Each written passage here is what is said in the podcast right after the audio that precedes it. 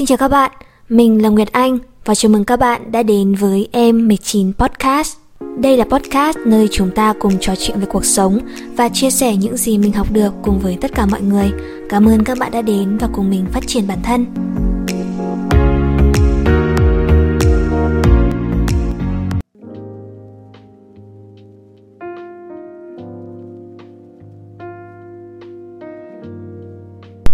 Hello mọi người, chào mừng mọi người đã quay trở lại với em mười chín Podcast. Ngày hôm nay mình uh, muốn chia sẻ với mọi người một chút về trải nghiệm đi làm em xê song ngữ của mình, đi làm phiên dịch viên của mình. uh, Mình muốn là thu cái số này trước khi là ký ức của mình bị biến mất. uh, Mình đi làm uh, phiên dịch vào khoảng tầm hai ngày trước. À, thì đây là một đám cưới à, với một cô gái người Việt và một à, anh người Mỹ. Hai người quen nhau qua dating app và yeah, và đã thu hẹp lại khoảng cách và đến với nhau và đã có một cái đám cưới rất là xinh. Thì mình à, cũng rất là may mắn mình được giới thiệu để làm phiên dịch cho buổi ngày hôm đó, buổi lễ đính hôn và cái buổi tiệc à, ra mắt gia đình. À, thì cái điều mà mình cảm thấy ấn tượng nhất trong hai ngày mà mình đi đó đó là những cái gọi là những cái quy tắc ở trên bàn ăn, những cái điểm đặc biệt trên bàn ăn. À, bởi vì là trong cái buổi tiệc hôm đó ấy, là chỉ có chắc chú rể là người nước ngoài thôi, còn nữa đâu là người Việt hết. Cho nên là đa phần thời gian thì mình sẽ chỉ uh, đi theo chú rể, để có chỗ nào cần phiên dịch thì mình sẽ phiên dịch lời của chú rể cho họ hàng biết, hoặc là phiên dịch những gì mà họ hàng nói với chú rể. Đấy thì uh, qua đó thì mình đã học được rất là nhiều, cũng như là mình gặp được một số người uh, họ rất là giỏi mọi người, kiểu họ đã đi rất nhiều nơi rồi, nên là khi mà ngồi trên bàn ăn ấy, họ có những cái so sánh về văn hóa các nước. Mình đã nghe và mình học được rất là nhiều. Thì ngày hôm nay mình muốn chia sẻ lại với mọi người những cái kiến thức đó. um, Cái điểm đầu tiên mà chú rể nói với mình và chú rể cảm thấy ấn tượng, cảm thấy ngạc nhiên nhất, đó là tại sao người Việt lại mang đồ ăn nhiều lên bàn như vậy. Đấy. À, chú ấy bảo là bình thường khi ở Mỹ thì những món ăn sẽ được đưa lên lần lượt, ví dụ như là món khai vị đấy, rồi sau rồi đến món chính đấy, món chính xong vài món sau đó thì à, sẽ đến món tráng miệng đấy. À, còn ở người Việt mình thì sẽ đưa lên một bàn đầy thức ăn như vậy, cả khai vị, cả món chính, cả món canh, rồi là cả đôi khi là cũng đưa cả tráng miệng lên cùng một lúc luôn, đúng không? Như là các tiệc cưới, đúng không? Đấy. Tuy nhiên là đối với uh, người Mỹ thì nó không như vậy, nó sẽ từng món một. Cho nên là họ cũng hơi choáng ngợp với cái sự đầy đặn trên mâm cơm của chúng ta. um, Thì lúc đó mình cũng kiểu mình cũng chưa biết giải thích nhiều đâu ấy. Mình chỉ biết được là có cái sự khác biệt như vậy.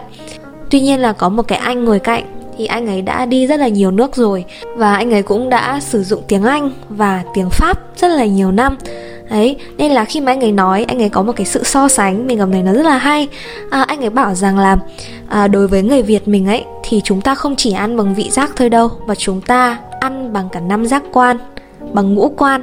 Ví dụ như là à, chúng ta ăn nếm thử hương vị này, đúng không? Chúng ta dùng mũi để Uh, cảm nhận cái hương thức ăn này, và chúng ta còn ăn bằng âm thanh nữa, âm thanh của mọi người trò chuyện với nhau, rồi là âm thanh với uh, những cái cốc nước đấy, âm thanh của những cái cốc nước. uh, Khi mà mình nghe cái này xong thì mình cũng đã về nhà và mình à, tìm hiểu, mình đọc thêm một số cái tài liệu về giao thoa văn hóa ở trên bàn ăn. Thì cũng có một đoạn người ta nói về việc ăn bằng ngũ quan, mình cảm thấy nó khá là hay, mình sẽ đọc cho mọi người cái đoạn này nhá. Người Việt ta ăn toàn diện, ăn bằng ngũ quan. Thực phẩm chế biến ra có nhiều màu sắc, không chỉ trình bày đẹp mà còn có hương thơm. Cho thức ăn vào miệng, ta cảm nhận được cái mềm mềm của bún, dai dai của thịt, tiếng lóc cóc của hạt đậu phụng. Chúng ta ăn bằng mắt, ngửi mùi thơm và nghe âm thanh của thức ăn rồi mới thưởng thức. Đó gọi là cách ăn toàn diện. Đấy. Khi mà mình về nhà, mình kể cho bố mẹ cái chuyện này thì bố mẹ mình cũng có thêm vào, đó là lúc mà mời khách đến nhà ấy, chúng ta bày ra rất là nhiều thức ăn, một bàn đầy thức ăn như vậy, ăn phải thừa ra một chút. Bởi vì là cái phong tục của người Việt mình đó là có nghĩa là muốn bày tỏ cái sự hiếu khách. Đấy, cho nên là đồ ăn dọn ra rất là nhiều để khách có thể ăn được thoải mái, có thể là cảm thấy à, dễ chịu nhất, thoải mái nhất à, trong lúc mà ăn uống. Rồi là trong lúc mà mình à, ngồi ăn với chú rể ấy, thì mình cũng đã học được một số cái từ tiếng Anh, một số từ vựng tiếng Anh. à, Ví dụ như là đến món gì ta? Món thịt bò xào với cần tây à? Mình không nhớ cái từ cần tây thì anh là gì. Mà đặc biệt nhá, nhà của chú rể ở bên Mỹ à, làm kiểu dạng nông trại mọi người. Kiểu dạng à, kiểu có rất là nhiều vườn cây, có trồng rất là nhiều loại rau. Đấy, nên là chú rể kiểu rất là quen thuộc với các món ăn luôn ấy. Nên là mình cũng hỏi được rất là nhiều từ vựng này. Mình hỏi đậu Hà Lan bên kia gọi là gì, rồi là hỏi cần tây là gì. Đấy, cần tây là celery nha mọi người, celery. Đấy, à, nói chung là rất là vui mọi người, học được rất là nhiều. Và một điểm nữa mà mình học được đó là làm phiên dịch nó rất là khó. Cũng không hẳn là học được, nhưng mà mình càng làm mình lại càng nhận ra là mình biết ít quá. à, Khi mà làm một người phiên dịch hay là một người biên dịch hay làm em xê đi nữa thì cũng cần một cái lượng kiến thức nền tảng rất là lớn. Đấy, thì khi mà các bạn nói mới có chiều sâu được. Các bạn biết so sánh giữa nét văn hóa của nước này với nước kia. Rồi là mình có thể đi sâu vào văn hóa của họ. Mình biết cách nói chuyện, cách trò chuyện như thế nào, hay là cách dịch như thế nào để cho người ta hiểu. Có thể là các bạn sẽ không cần dịch một cách quá chi tiết, có nghĩa là dịch word by word. Đấy, các bạn có thể dịch thoát ý ra, nhưng mà dịch thế nào để người ta hiểu đó là một cái vấn đề, một cái phạm trù khác. Ví dụ nhá, à, lúc đó người nhà của cô dâu mới đến nói với mình là giới thiệu giới thiệu với mình là à, em có thể à, dịch cho chú rể cái người này là chồng của chị gái hình sao đó, có nghĩa là cái à, bác đó là lấy chị gái của mẹ cô dâu. Mình cũng không biết tiếng Việt gọi là gì mọi người. Nói chung là lấy chị gái của mẹ cô dâu thì em giới thiệu đi để cho à, chú rể hiểu. Lúc đó mình hiểu, ủa, chồng chị gái mẹ cô dâu thì bây giờ dịch như thế nào nhỉ? Lúc đó não mình chưa nhảy số ra được mọi người. Thì cái anh mà mình bảo là đã đi nhiều nơi ấy, cái anh đó, anh ấy mới bảo là thôi em dịch là kiểu như là họ hàng cousin hoặc là uncle thôi. Đấy, không cần phải dịch sát nghĩa vào đâu.